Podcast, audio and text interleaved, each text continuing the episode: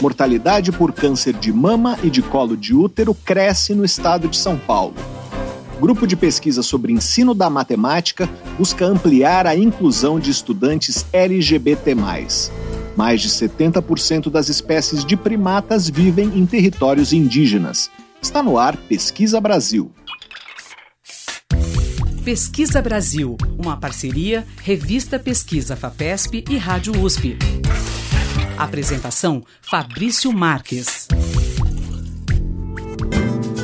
Olá, sejam bem-vindos ao Pesquisa Brasil, o programa de rádio e podcast da revista Pesquisa FAPESP. Eu sou Fabrício Marques, editor de política da revista, e no programa de hoje nós vamos falar sobre o aumento recente das taxas de mortalidade por câncer de mama e de colo de útero observado no estado de São Paulo. Desde o início dos anos 2000, essa é a primeira vez que os números apresentam tendência de alta. A epidemiologista Carolina Luizaga, da Fundação Oncocentro de São Paulo, vai explicar as possíveis razões para o crescimento da mortalidade e contar o que pode ser feito para reverter esse quadro.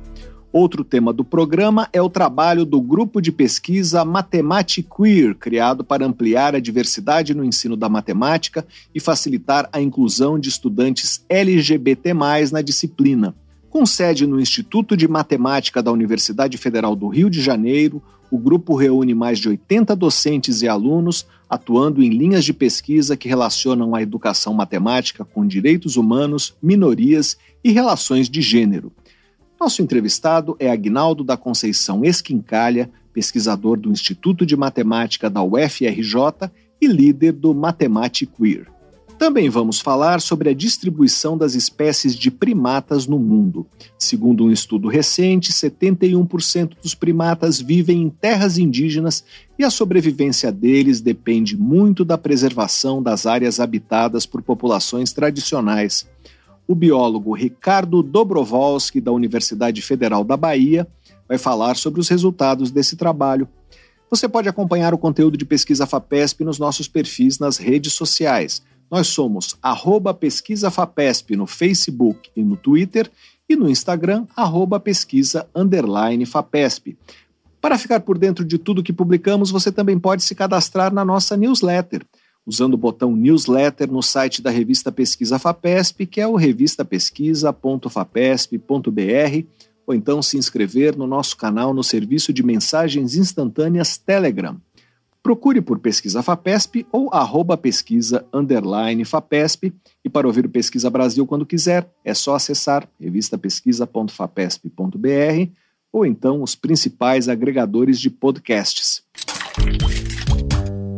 Pesquisa Brasil, uma parceria da revista Pesquisa FAPESP e Rádio USP. apresentação Fabrício Marques. O uso de lenha para cozinhar pode estar por trás do adoecimento e da morte de centenas de milhares de pessoas por ano em países em desenvolvimento, inclusive no Brasil, em consequência de problemas respiratórios. Apenas em 2018, estima-se que 205 mil crianças menores de 5 anos tenham perdido a vida por problemas respiratórios relacionados à poluição do ar dentro de suas casas, isso em decorrência da falta de acesso a fontes seguras e limpas de energia para cozinhar. Sob a liderança de Robert Reiner Jr., da Universidade de Washington, em Seattle, nos Estados Unidos, um grupo internacional de pesquisadores usou dados obtidos de mais de 2 milhões de moradias em 98 países de renda média e baixa para avaliar a frequência do uso de lenha na cozinha e o nível de poluição doméstica dentro das casas. Em seguida, a equipe estimou o impacto dessa poluição sobre a saúde das crianças. Os resultados indicam que, nesses países, cerca de 590 milhões de pessoas dependem exclusivamente de lenha para cozinhar. De acordo com as projeções, várias dessas nações não devem cumprir a meta de atingir o acesso universal a combustível limpo para cozinhar até o ano de 2030. Pesquisa Brasil. Entrevista. Dados recentes no estado de São Paulo indicam um aumento das taxas de mortalidade por câncer de mama e de colo de útero a partir de meados da década passada. É a primeira vez, desde o início dos anos 2000, que esses números apresentam tendência de alta. Entre 2015 e 2019, o número de mortes por câncer cervical a cada 100 mil mulheres subiu de 2,8 para 3,2, enquanto o de câncer de mama cresceu de 13 para 13,8 mortes por 100 mil mulheres no mesmo período no estado de São Paulo.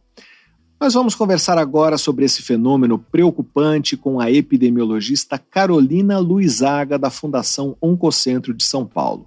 Ela faz doutorado no projeto Conecta SP, um programa sobre controle de câncer no estado de São Paulo, que faz parte da iniciativa Centros de Ciência para o Desenvolvimento, criada pela FAPESP. A pesquisadora concluiu recentemente um estudo, que deve ser publicado em breve, sobre a evolução da mortalidade por câncer de colo uterino na região sudeste do país. Olá, Carolina, seja bem-vinda ao Pesquisa Brasil. Muito obrigado por participar do programa. Olá, Fabrício. Agradeço o convite e pela oportunidade de conversar sobre um assunto tão importante em termos de saúde pública. Eu queria começar falando uh, sobre a curva de mortalidade por câncer de mama e de colo de útero no estado de São Paulo, que esteve em queda por um bom tempo, mas uh, recentemente voltou a crescer. Uh, o que, que está acontecendo exatamente? Então, Fabrício, esse aumento recente na mortalidade para os dois cânceres eles foram observados a partir de um, de um projeto realizado na Fundação Oncocentro de São Paulo, preliminarmente. E, e, e esses dados assustaram, porque são doenças que tradicionalmente vinham em tendência de queda nas últimas décadas. E o que, que poderia explicar esse aumento? os elevados percentuais de diagnóstico tardio. Então, existe uma grande parcela dos casos de câncer de mama e câncer de colo do útero que é diagnosticada tardiamente, em estadios avançados. E também, como segundo fator, desigualdades no acesso ao tratamento. Então, a falta de tratamento oportuno contribui para esse aumento no risco de morte na população feminina que reside no estado de São Paulo. Para você ter uma ideia, 45% dos casos de câncer de colo do útero são diagnosticados em estadios avançados e 38% dos casos de câncer de mama são diagnosticados tardiamente. Carolina, isso vem piorando? Nos anos em que havia uma queda progressiva nas taxas de mortalidade, esse tipo de acompanhamento era mais bem feito do que é hoje? É o que explica o crescimento? Ah, essa a tendência de duas décadas de duas décadas atrás, as tendências de redução, elas são devidas principalmente à maior equidade em saúde com a implantação do SUS na década de 90. Então, os serviços públicos de saúde melhor estruturados diminuíram as desigualdades no acesso e tratamento e utilização dos serviços em geral. Além disso, em 1998, houve a implantação é, de um programa nacional de controle do câncer de colo uterino, é, em termos de rastreamento oportunístico. Então, um programa de controle do câncer de colo uterino na modalidade de rastreamento oportunístico foi, houve essa implantação em 98 e para o câncer de mama, o rastreamento oportunístico foi implantado a partir de 2004. Então, esses rastreamentos, mesmo oportunísticos, contribuíram para a redução da mortalidade nessas primeiras décadas de análise de dados. Você poderia explicar o que é rastreamento oportunístico? O rastreio oportunístico, Fabrício, é quando se oferece uma modalidade de exame que é capaz de detectar uma doença precocemente é, de forma oportuna, ou seja, quando, neste caso do câncer de colo do útero e câncer de mama, quando as mulheres se dirigem, por exemplo, a uma unidade de saúde para uma consulta ou para um outro tipo de exame. Então, oportunamente se oferece esses exames. A outra modalidade que é mais efetiva seria o rastreamento organizado. E neste caso, há uma busca ativa das mulheres que, que têm idade é, para realizar esses exames de rastreamento. Então, há uma busca na população das mulheres em idade alvo para realizar os exames e, to, e caso esse exame seja alterado, tem um resultado alterado, essa mulher é encaminhada, deve ser encaminhada para diagnóstico e tratamento. Então, há um, todo um acompanhamento após a realização do exame de rastreio. O rastreamento não é tão efetivo quanto anteriormente? Sim. É, esse dado que nós encontramos aqui para o estado de São Paulo, ele já tem sido observado em outros cenários. E qual é a conclusão do, do, das pesquisas sobre esse assunto? É necessário implementar estratégias de rastreamento mais efetivas. E, então, no nosso cenário, no cenário de São Paulo, o que, que nós observamos? Que desde que, como não há um rastreamento organizado, mas sim oportunístico, não, não, não, as diretrizes nacionais de, de controle das doenças de colo e útero não, nem sempre são seguidas. Então, existem mulheres que não realizam os, os exames de rastreamento, ou o Papa Nicolau, ou, uma, ou a mamografia. Existem, que, existem mulheres que realizam esses exames mais vezes do que o necessário. E o que, que eu quero dizer com isso? Que, então, existe uma parcela da população que não realiza o exame e, e pela falta de monitoramento, existe uma parcela da população que realiza o exame, tem o seu resultado alterado, mas ela não tem a confirmação diagnóstica posterior e, e, e nem sequer o encaminhamento para tratamento. E além desses fatores, a gente observou uma queda na, na, cobertura dos exames de rastreamento na população feminina em São Paulo, desde 2012. Nós estamos conversando com a epidemiologista Carolina Luizaga, da Fundação Oncocentro de São Paulo. É, como lidar com esse problema? É factível é, promover esse rastreamento organizado para reverter o cenário? Sim, sim, é possível. É, então, de fato, nós precisamos alterar as estratégias de rastreamento atuais. Então, mudar da modalidade oportunística para organizada, para que é, só assim, nessa modalidade organizada, é possível garantir alta cobertura de exames nas mulheres de, das faixas etárias alvos de rastreamento e reduzir as desigualdades no acesso ao diagnóstico e ao tratamento e assim, por consequência, nós conseguiremos elevar, né, ter melhores resultados, elevar as taxas de detecção precoce e propiciar acesso oportuno ao tratamento.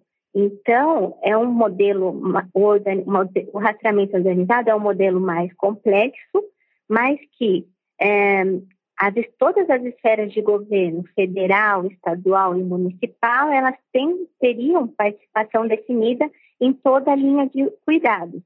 Então, todas as etapas do rastreamento, desde o do oferecimento do exame até o encaminhamento para diagnóstico, encaminhamento para tratamento e acompanhamento dessa última etapa, ela é ela, é, ela se tornaria uma política pública em termos de rastreamento organizado. Então, assim, é possível garantir qualidade e infraestrutura adequada para todas essas etapas. Então, essa é a principal diferença do, do rastreamento oportunístico para organizado e é o que deve ser feito hoje, melhorar as atuais estratégias de rastreamento. Essa tendência de aumento dos casos só foi observada em São Paulo? É, como está a situação no resto do país? Olha, Fabrício, essa tendência, ela foi de aumento, ela foi observada somente para o estado de São Paulo por enquanto. Então, no artigo que nós iremos publicar, nós até é, demos ênfase que o estado de São Paulo foi o primeiro estado brasileiro a apresentar essa inversão da tendência da mortalidade por câncer de colo do útero. Mas, para o Brasil como um todo, a gente, após várias décadas de redução na mortalidade, a tendência em anos recentes ela apresentou-se estável, ou seja, ela parou de cair, parou, a mortalidade por câncer de colo do útero no Brasil parou de cair, ela está estável, não aumentou e não reduziu. Então, a gente espera que esse aumento também seja observado nos próximos anos. Nós estamos conversando com a epidemiologista Carolina Luizaga, da Fundação Oncocentro de São Paulo. Carolina, como as mulheres podem se prevenir? A partir de que idade é preciso fazer exames? É, que estratégias devem ser seguidas é, para essa curva parar de crescer? Uhum, tá. É, para o câncer de colo do útero, o exame recomendado, então, como eu disse inicialmente, é o Papa Nicolau. E pelas diretrizes nacionais e seguindo as evidências científicas das pesquisas de rastreamento, as mulheres de 25 a 64 anos devem realizar o Papa Nicolau a cada três anos, após dois exames normais realizados anualmente, ou seja, com intervalo de um ano entre eles. Então, dois exames com intervalo de um ano entre eles, normais, depois disso, a cada três anos. Para câncer de mama, o exame indicado é a, é, o, é a mamografia, e ela é recomendada para mulheres de 50 a 69 anos a cada dois anos.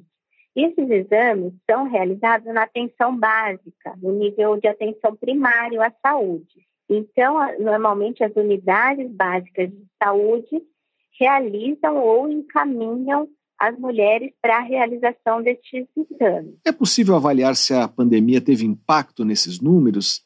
É, os serviços de saúde estiveram mobilizados para tratar a Covid-19. É, isso reduziu a atenção é, para o diagnóstico de casos de câncer? Sim, Fabrício. É, no, no, artigo que será publicado na Revista de Saúde Pública no início do próximo ano, nós analisamos uma tendência, uma série temporal dos exames de, de rastreamento para o câncer de colo do útero, então, Papa Nicolau. Então, além da queda consistente a partir de 2012, nós observamos uma queda brusca, uma queda acentuada nos anos de 2019 e de 2020. E possivelmente por conta da pandemia, então um reflexo da pandemia de Covid-19. E, e, e, essa queda busca, é, queda expressiva, pode atrasar o diagnóstico do câncer, né, certamente, e, e, fazer com que esse diagnóstico, esse diagnóstico seja feito mais tardiamente, uh, atrasar a implementação do tratamento, diminuindo as chances de cura da doença. E isso que nós vimos e que nós iremos publicar vale para esse procedimento Papa Nicolau, mas existem diversos estudos avaliando outros procedimentos realizados pelo SUS que também mostram reduções no número de exames realizados é, durante a pandemia de Covid-19. E o que dá para fazer para recuperar o tempo perdido? É, agora é organizar né, o sistema de forma mais efetiva possível. Então, se, se os programas atuais têm impacto liminar, é, limitado,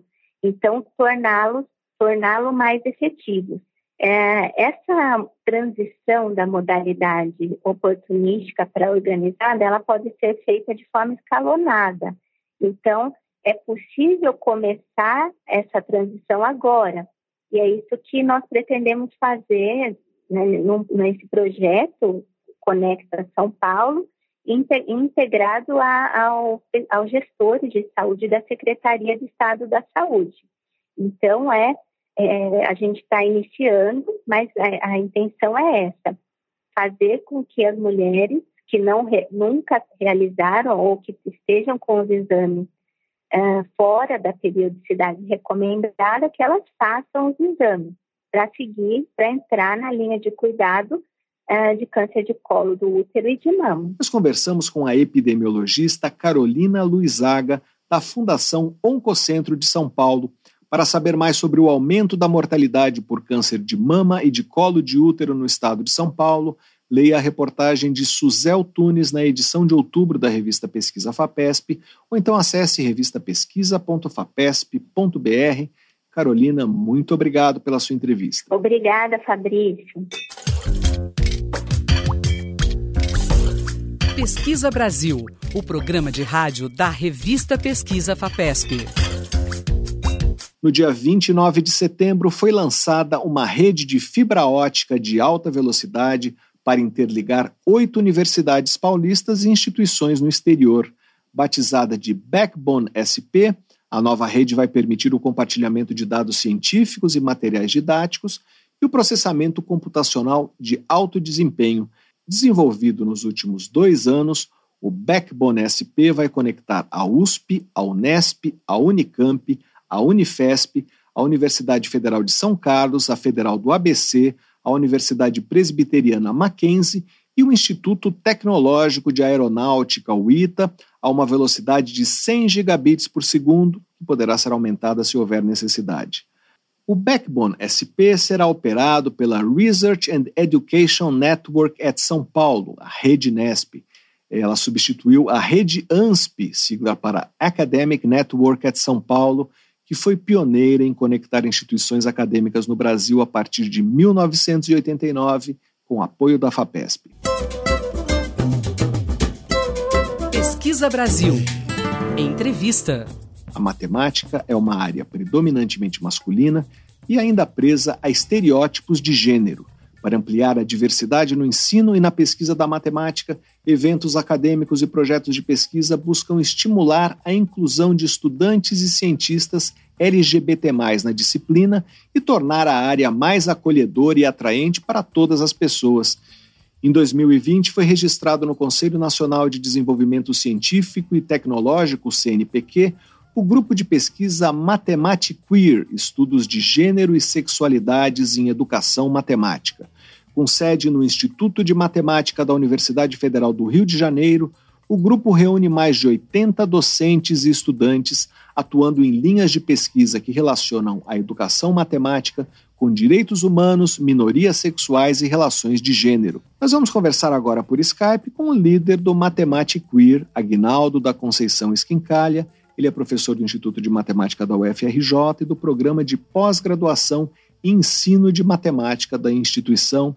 Olá, professor, seja bem-vindo ao Pesquisa Brasil. Muito obrigado por participar do programa. Olá, Fabrício. Eu agradeço muito o convite, a oportunidade de falar um pouco sobre o Matemático Queer com os nossos ouvintes aqui. Professor, o que iniciativas como o Matemático Queer podem fazer ou têm feito para tornar a matemática mais diversa e acolhedora? Fabrício, eu acho que de, de início, uh, ações desse tipo são importantes para dar visibilidade a pessoas LGBT e mais, de maneira geral, num campo predominante masculino, é, cis heteronormativo, como é o campo da matemática e das ciências exatas em geral. É, a gente tem umas iniciativas fora do Brasil, como você comentou, mas no, no país a gente, eu, que eu conheço, a gente não tem é, nenhuma além do matemático, embora existam pesquisadores e pesquisadoras com trabalhos, alguns trabalhos isolados né, em universidades do país. Professor, como surgiu a ideia de organizar esse grupo de pesquisa? Bom, eu sou um homem gay, eu, eu já pesquisava no campo da educação matemática inclusiva,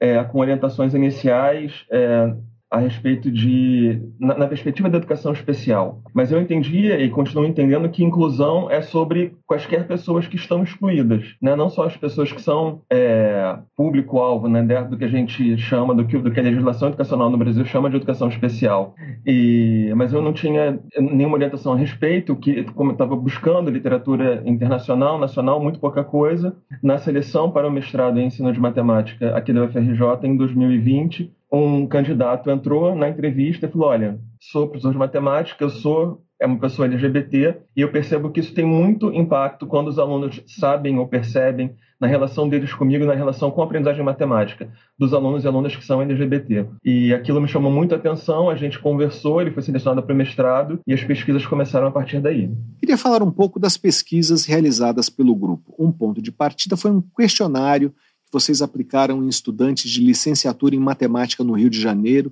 e que serviu como base para uma dissertação de mestrado que já foi defendida.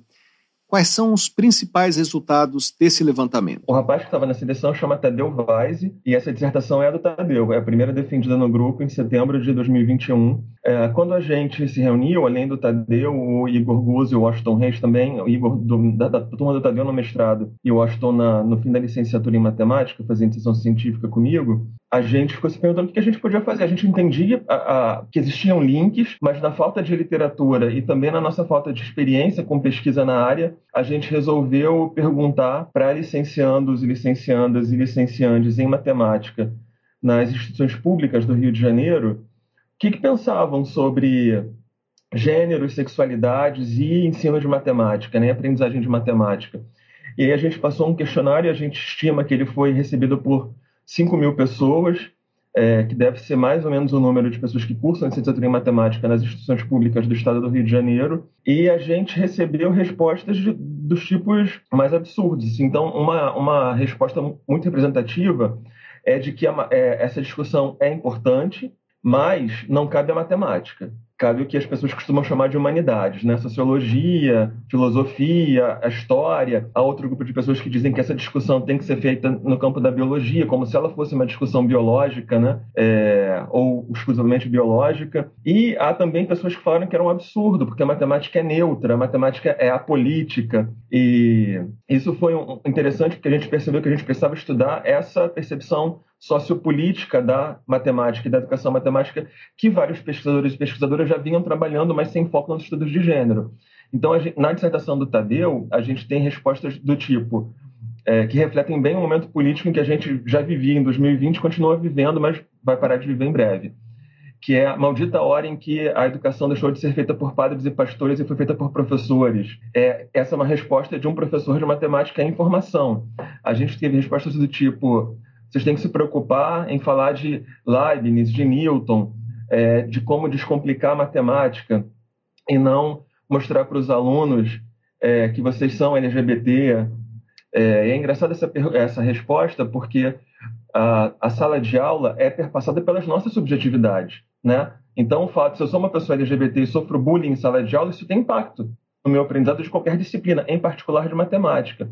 Por outro lado, se eu sei matemática e sofro bullying numa sala de aula, o fato de saber matemática pode me proteger, porque em geral quem pratica bullying vai mal, né, de modo muito geral, né? E, e isso virou uma outra, acabou virando uma outra dissertação quando a gente parou para perceber que era uma coisa recorrente no nosso grupo e com, outra, com outros homens gays, pelo menos que a gente conhecia, ou bissexuais, quando sofriam bullying na infância ou até na adolescência na escola, sofriam bullying, sofríamos bullying até o momento em que percebiam que a gente é bem matemática. Quando percebiam isso, quem praticava o bullying passava a nos proteger e a, a nos acolher para que a gente ensinasse matemática, ou na pior das hipóteses, desse cola, né? Porque era o que faziam, era o que pediam na escola com frequência e até na universidade também. Então a gente percebe que não dá para fugir dessas subjetividades que nos, que nos atravessam, né? Seja na vida, fora da escola, seja dentro da escola, na universidade, inclusive de matemática. Nós estamos conversando com o matemático Agnaldo da Conceição Esquincalha, professor da UFRJ e líder do grupo de pesquisa Queer. Quer dizer, a ideia de que a matemática é um lugar de neutralidade, que seus conteúdos não devem se misturar com questões sociais, culturais, políticas, é contestada por esses resultados de pesquisa, é isso? É isso, Fabrício. A gente, é, a, a, educação matemática é um campo de pesquisa é, relativamente novo em relação à, matemática, né? Mas é, é, um novo que já tem várias décadas. E ao longo dessas décadas, a pesquisa em educação matemática já mostrou é, que não basta olhar para como a gente ensina matemática, a gente tem que olhar também para como se aprende matemática. Então, a gente tem o campo da didática, tem o campo da psicologia de aprendizagem. Depois a gente percebeu que não adianta eu preparar muitos recursos bacanas para ensinar matemática e fazer todo um desenho para que o estudante ou a estudante desenvolva a aprendizagem se essa, se essa criança chega com fome de casa, né? ou se ela mora em condições, mora em condições é, muito precárias. Então a gente começa a perceber no campo da pesquisa em educação matemática que tudo importa, que a pessoa importa. A pessoa que aprende matemática e a que ensina importam.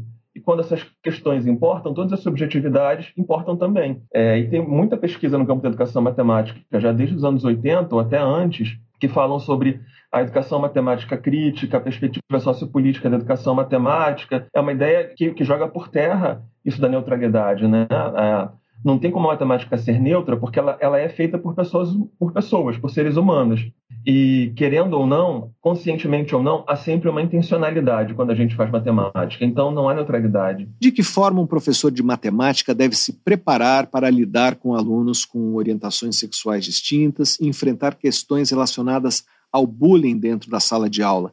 É, há estratégias que funcionam melhor do que outras? Fabrício, tem estratégias sim, é, tem várias pesquisas que falam sobre a respeito disso, no âmbito da educação em geral, mas eu acho que a gente não precisa. Bom, claro que tem que estudar, mas eu acho que são atitudes é, básicas, como combate às discriminações de um modo geral. Se a gente está dando aula, não importa do que, percebe alguma prática de bullying, alguma discriminação de qualquer, de qualquer âmbito, né? não precisa ser em relação à, orientação sexual, identidade de gênero, a gente precisa para a aula discutir aquela situação, não importa na disciplina, a disciplina que seja, né? A gente precisa sempre acolher, informar é, e fazer um combate às discriminações sempre, né? Conversar com a turma e, no caso da matemática, usar a matemática para isso. A matemática é uma, uma ferramenta, bom, a matemática é muito mais que uma ferramenta, mas eu vou usar esse termo porque agora me é conveniente. A matemática é uma ferramenta muito potente para a leitura do mundo. Então, é, a gente pode discutir, usar a matemática para discutir situações específicas de pessoas LGBT para naturalizar em sala de aula que essas pessoas existem, essas pessoas ocupam as nossas aulas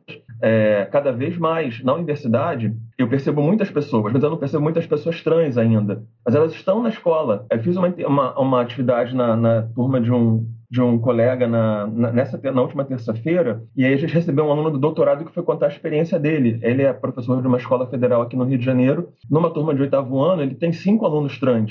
E ele tem que buscar informação sobre isso. A gente tem que. O que é uma pessoa trans? De cara, se eu não sei, eu tenho que estudar. Eu preciso correr atrás. E eu, todo mundo fala, ah, eu não tenho informação. Eu também não tenho. Não tive, mas eu corro atrás. Quando começou a pandemia, ninguém tinha formação em ensino remoto. Todo mundo foi correr atrás de se formar em serviço, né? De trocar o pneu do carro com o carro andando. Então, é, a gente tem que estar sensível a essas questões, buscar, buscar correr atrás de informação. É, e a gente já tem hoje, né, por conta do Matemático e de outros grupos, alguma literatura em língua portuguesa que pode nos ajudar com isso. Então, é papel de todo professor, professora de matemática de qualquer disciplina, é, conhecer um pouco mais a respeito e fazer esse combate às discriminações e fazer é, atividades no caso das nossas aulas de matemática em particular, para a leitura do mundo por meio da matemática e trazendo dados de pessoas LGBT. A gente não precisa usar só dado de tragédia, né? O Brasil é, pelo 13º ano seguido, o país que mais mata pessoas trans no mundo. Também é um país em que, em, tem mais, dos que tem mais violências contra pessoas LGBT do mundo. Bom, eu posso levar esses dados para tentar sensibilizar, mas quando eu faço isso, eu também assusto aquelas pessoas LGBT, que são adolescentes ainda, que quando ouvem esse número não querem se expor, querem se esconder né, da sociedade, mas a gente pode trazer outros dados. Por exemplo, o número de, o número de adoção por casais homoafetivos tem aumentado muito. O número de casamentos de pessoas homoafetivas tem aumentado muito. O número de pessoas eleitas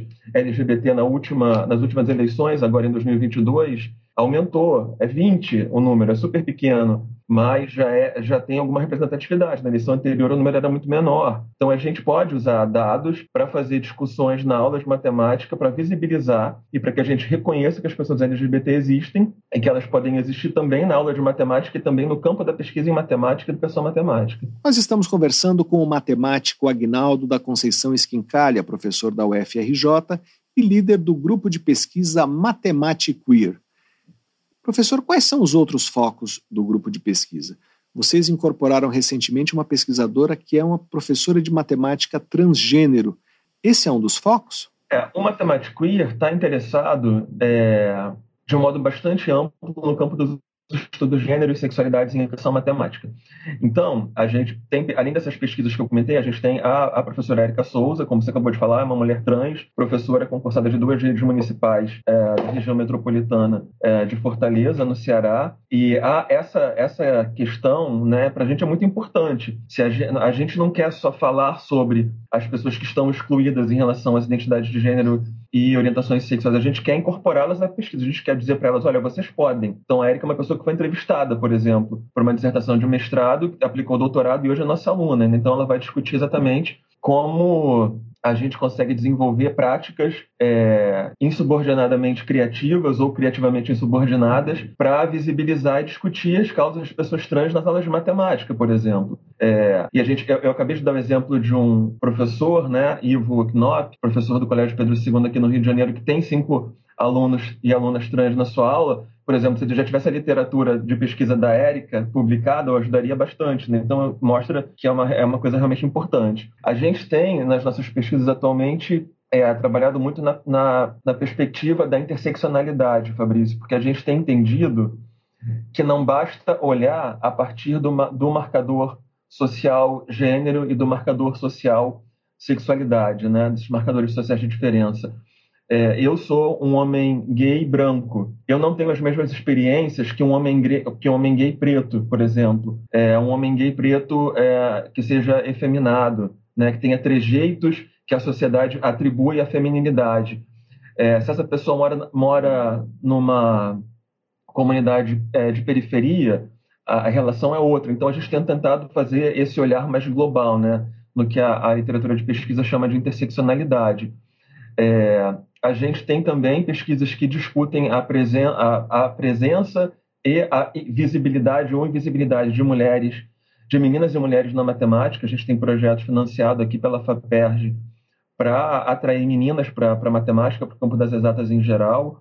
É, a gente tem pesquisas também sobre o que, que os livros didáticos, que representações a gente tem nos livros didáticos de matemática sobre mulher, e aí a gente percebe, por exemplo, que a mulher é sempre a professora dos anos iniciais, nunca é de matemática do ensino médio ou dos anos finais do fundamental. É, a mulher bem-sucedida é dona de um, de, um, de um restaurante, enquanto o homem bem-sucedido é um engenheiro. A gente tem olhado essas questões toda, todas. A gente tem uma defesa de tese que vai acontecer agora, é, no início de dezembro, sobre a invisibilização de mulheres ao longo da história da matemática e como os feminismos podem potencializar as mulheres na matemática. É, a gente, por exemplo, não tem pesquisa sobre masculinidades em matemática, a gente entende que é importantíssimo, né? Por que, a matemática é associada às masculinidades e não às feminilidades?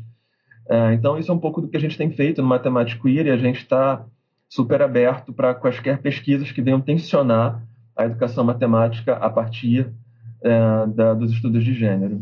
E que alvos vocês gostariam de estudar no futuro? Então, além da, da, das pesquisas né, que a gente tem conseguido trabalhar no, é, em, é em, campos de fronteira, né, mesmo é, da educação matemática com outros campos, a gente tem avançado bastante nisso.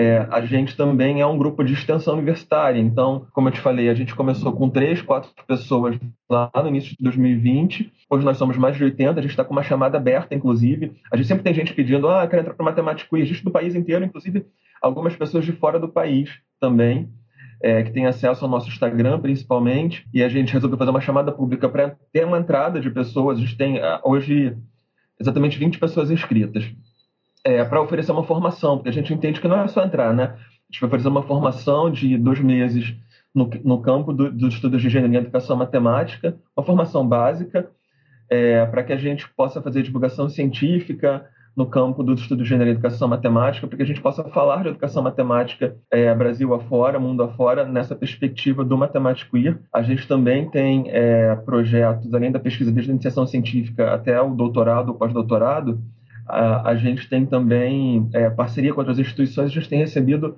uma procura grande, Fabrício, de escolas que estão querendo oferecer formação para essas professores e professoras a respeito das questões de gênero, né? inclusive não relacionadas à matemática, de modo mais amplo. Então, acho que o nosso próximo alvo agora é chegar nas escolas oferecendo formação docente. Nós conversamos com Agnaldo da Conceição Esquincalha, professor do Instituto de Matemática da UFRJ e do Programa de Pós-Graduação em Ensino de Matemática da instituição.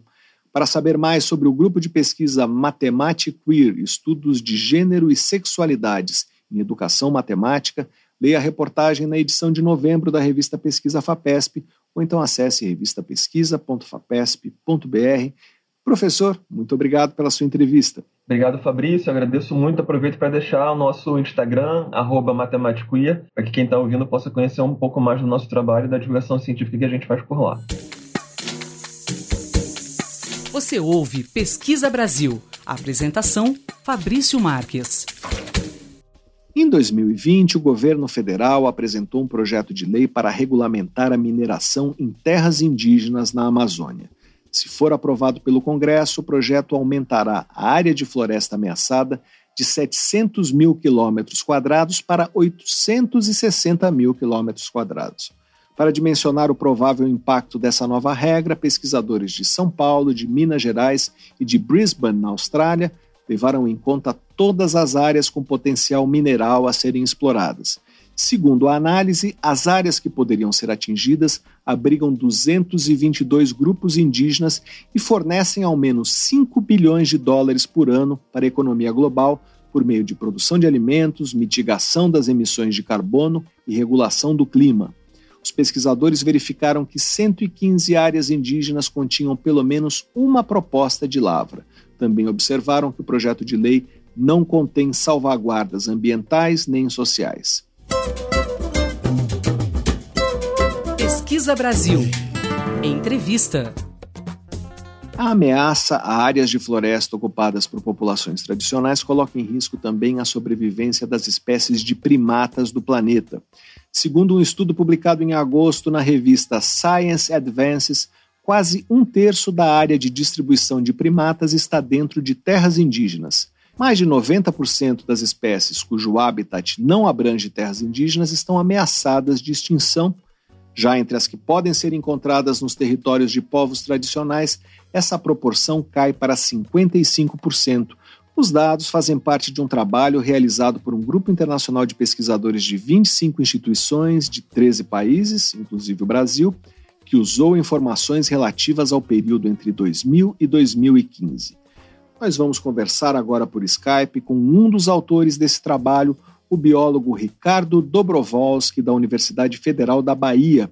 Olá, professor, seja bem-vindo ao Pesquisa Brasil. Muito obrigado por participar do programa. Olá, Fabrício, boa tarde. Eu que agradeço. Professor, essa maior concentração de primata em terras indígenas é observada em todo o mundo? Olha, é, basicamente sim, né? É, o que está acontecendo é que esses territórios né, que são considerados né, por esse estudo, por essa base de dados que nós utilizamos, né, foi uma base de dados agrupada recentemente né, por um conjunto de pesquisadores que estão colaborando conosco, é, ela basicamente representa as áreas do mundo né, em que a gente tem as populações tradicionais que, de alguma maneira, mantiveram seus hábitos, seu, seu modo de vida, sua organização social, digamos assim, é, isolada dessa nossa grande sociedade global, que é basicamente uma sociedade é, capitalista, e que né, nesse processo a gente pode pensar né, a, a, partir da nossa experiência aqui no Brasil, em que a partir de 1500, né, com, com a invasão dos europeus, o que a gente tem é, em termos constantes né, e crescentes é uma ocupação do território, essa ocupação implica na conversão das formações nativas, né, ou seja, florestas, a savana, campos nativos, em áreas que são exploradas, né, que são usadas para o aumento da riqueza. E, bom, como essas espécies, né, os primatas são basicamente associados aos ambientes florestais, é, nessas áreas onde ocorreu a expansão é, da agricultura, das áreas urbanas, né, ou seja, a expansão do mundo capitalista, é, a vida para os primatas se tornou basicamente inviável, né? Não só para os primatas não humanos, mas para muitos dos humanos que, digamos assim, né, se refugiaram nesses territórios que hoje são considerados, então, é, terras indígenas. Né? Então, eu tenho usado a expressão quilombos da biodiversidade porque são isso, né? são áreas onde tanto a biodiversidade quanto as populações humanas tradicionais né, estão é, resistindo a esse processo de expansão global né, do capitalismo e dessa sociedade é, organizada por esse modo de produção. Nós estamos conversando com o biólogo Ricardo Dobrovolski, da Universidade Federal da Bahia. Professor, é, como se compara o status de conservação das espécies de primatas que vivem dentro e as que vivem fora de terras indígenas? Um, esse é um dado importante né, que a gente percebeu no nosso estudo. Né? Se a gente olha para o conjunto global das espécies é, de, de primatas, né? Cerca de dois terços, né, 68%, são ameaçados de extinção, segundo a grande autoridade global, que é a lista vermelha das espécies organizada pela União Internacional de Conservação da Natureza. Quando a gente separa essas espécies entre aquelas que vivem, têm pelo menos parte do seu território associado às populações indígenas, esse percentual cai para cerca de 55%. Quando a gente pega aquelas espécies que é, não estão associadas aos territórios indígenas, né, essa proporção é de cerca de 90%. Então, a gente, com isso, né, a gente percebe né, a, o destino dessas espécies ela é diferente dependendo do território, né, da distribuição espacial é, que a gente tem né, dessas espécies. Isso, inclusive, né, mais uma vez, a gente pode usar o exemplo do Brasil. Né, a gente tem os maiores primatas é, das, das, Américas, né, são os, os macacos-aranha lá da, principalmente da região amazônica, né, e os muriquis, que são basicamente os seus, digamos assim, os seus primos, seus irmãos, suas espécies aparentadas que vivem aqui no Mata Atlântica, né.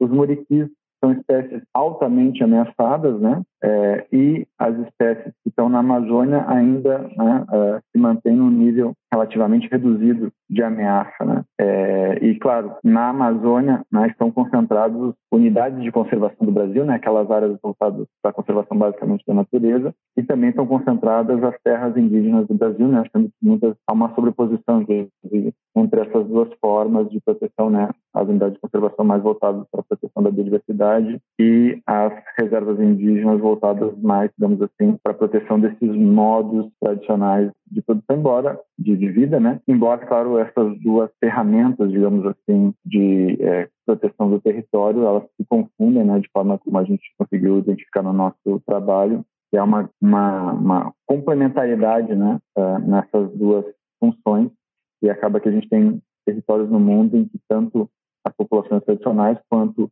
as populações remanescentes dos primatas estão concentradas, né?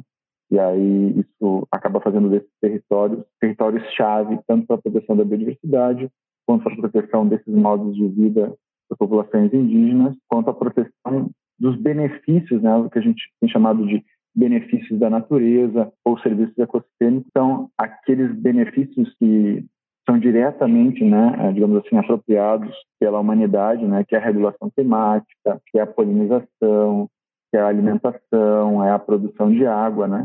Então, além de cumprir esse papel para esses, digamos, é, essas populações que a gente estava basicamente focando, né, as populações indígenas e as populações dos primatas, é, também cumpre um papel, digamos, para a regulação dos processos ecossistêmicos globais da Terra e para toda a população humana né, da Terra e a gente poderia até expandir para toda, toda a biosfera, né? Ou seja, todos os seres vivos da Terra são, beneficiados pela manutenção e conservação desses territórios. No Brasil, a área de distribuição de primatas em territórios indígenas é proporcionalmente menor do que em outros países, não é isso? É, quais são as implicações disso? É, não, não, não sei se é uma questão de ser menor, né? A gente, na verdade, tinha uma, uma expectativa, né, por ter uma grande proteção é, da Amazônia. Então a gente imaginava que é, uma proporção maior das espécies de primatas estariam uh, protegidos da INED. Mas na verdade, né, o território original dos primatas do Brasil compreendia o, o conjunto do território brasileiro, né? Então, desde, de, né, por exemplo, a gente tem lá é, o bugio ruivo, né, que a gente encontra hoje, inclusive na, na, no próprio território de Porto Alegre, ou seja, uma capital ainda tem os seus primatas, uh, mas a gente, a gente tem né, as espécies que estão nos territórios lá profundos da Amazônia. Mas então todo esse gradiente, né, portanto em todo o território brasileiro a gente tinha a distribuição de primatas sendo representada. Né? É, a expansão agrícola fez com que, né, como a gente sabe, 80% da Mata Atlântica, 50% do Cerrado é, e agora 20% da, da Amazônia, né, fossem convertidos para outras formações, o que acabou então, né, é, reduzindo essa área que representava o Brasil inteiro, é, né, acabou reduzindo a distribuição dessas espécies. E quando a gente olha do ponto de vista né, do que é representado pelas terras indígenas, isso dá essa proporção, né, relativamente baixa, mas é uma, uma, uma proporção considerável e, portanto, essas terras cumprem um papel fundamental né, na proteção das espécies brasileiras. Nós estamos conversando com o biólogo Ricardo Dobrovolski, da Universidade Federal da Bahia. Professor, qual é o papel e qual é a importância do Brasil para a preservação uh, de populações de primatas no planeta? Perfeito. Bom, é, a gente está passando né, agora, nesse momento, por uma transição aí, né? O Brasil, nas últimas décadas, né, desde que a gente é, enquanto sociedade global começou a tentar, né, de maneira estratégica para a questão ambiental, o Brasil tem tido um papel de liderança, né, e o ponto alto dessa liderança foi, né, a Rio 92 e, né, o fortalecimento que aconteceu uh, na política ambiental brasileira, depois especialmente uh, na primeira década dos anos 2000. É, recentemente a gente tem tido um, tem vindo vendo um enfraquecimento tanto da política ambiental quanto da política né, voltada para as populações tradicionais, né, incluindo as populações indígenas. É, me parece que agora a gente tem a oportunidade de retomar né, esse protagonismo global e uma vez que o Brasil tem tido essa liderança, né, uma, uma vez que a gente volte a fortalecer né, essas políticas, é, me parece que isso deve influenciar o mundo todo, né? E, portanto, as populações é, de primatas do mundo todo podem ser beneficiadas né, por uma nova postura do Brasil que deve, né, então, é, espalhar pelo mundo, né, atingindo os territórios em geral onde os primatas são distribuídos. Falando de outros países, onde há o maior risco de espécies de primatas desaparecerem? Olha, a gente tem, digamos assim, né, quatro grandes regiões no mundo de conservação, ou melhor, de distribuição né, é, dos, dos primatas. Né? Uma é a região do Neotrópico, né, que tem no, na Amazônia o seu grande centro, né, mas que inclui a Mata Atlântica, é, a parte da grande parte da América Central, né? Depois a gente tem o território africano, a ilha de Madagascar, né, que tem toda uma diversidade específica, né? É, e os territórios ah, do, do leste da África e Australásia, né? As ilhas todas ali entre a Austrália e a Ásia. É, e, e qual, qual, é a condição? Né? No Brasil a gente conhece mais a situação, né? É, a gente tem um, um, impacto importante, uma expansão uh, agrícola, né? Que ameaça populações. Né? É, na África, a gente vai passar agora, ao longo do século XXI, por uma importante transição demográfica, né? As projeções dizem que a gente deve passar ao longo do século XXI de uma população cerca de um bilhão de pessoas na África para uma população de 4 bilhões, né? Então, o planejamento de, dessa de como esse conjunto de populações vai ter suas necessidades atendidas, né, de, de, de alimentação, moradia, é, a própria distribuição das áreas protegidas e, e, e, a relação com as populações tradicionais, isso vai, sem dúvida, influenciar a, a, as populações de primatas né, da África. Madagascar é uma área crítica, né, porque a gente tem muitos primatas lá é, ameaçados, né, e é, é uma ilha que, devido ao seu isolamento, né, embora ela esteja relativamente próxima da África, ela acaba tendo um grande isolamento e aí tem toda uma necessidade né, de, de recursos é, para aquela ilha e, e também a, as dependências né, do, do, comércio né, internacional fazem com que haja uma grande conversão né, dos ambientes naturais em Madagascar para uh, a, a, áreas agrícolas, né, o que coloca as populações uh, das espécies de primatas em Madagascar bastante ameaçadas.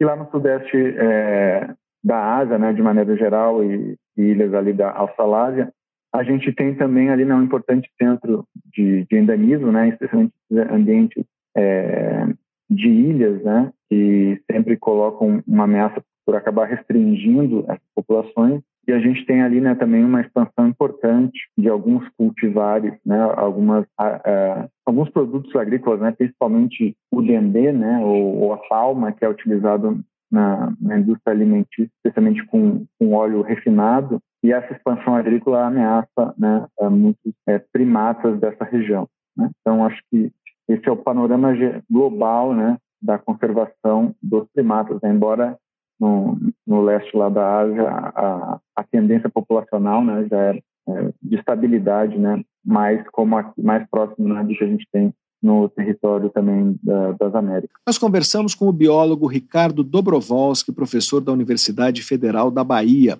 Para saber mais sobre a distribuição de primatas em terras indígenas, leia a reportagem de Eduardo Gerac na edição de outubro da revista Pesquisa FAPESP, ou então acesse revistapesquisa.fapesp.br.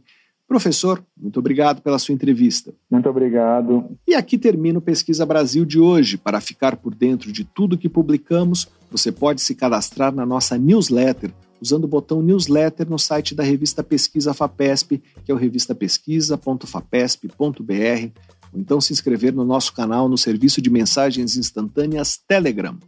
Procure por Pesquisa FAPESP ou arroba pesquisa underline FAPESP. Você receberá avisos sobre a publicação de reportagens, podcasts e vídeos. Por falar em vídeo, convido você, ouvinte, a ver a nossa última produção, um vídeo sobre as plantas alimentícias não convencionais, conhecidas pela sigla PANC. São alimentos pouco conhecidos pela maioria da população que podem ajudar a diversificar a dieta dos brasileiros. Você pode assistir no site da revista, que é o revistapesquisa.fapesp.br, no nosso canal no YouTube e nas nossas páginas no Facebook e no Instagram. Pesquisa Brasil tem produção, roteiro e edição de Sara Caravieri. Eu sou Fabrício Marques, editor de política da revista Pesquisa FAPESP e desejo a todos uma boa tarde.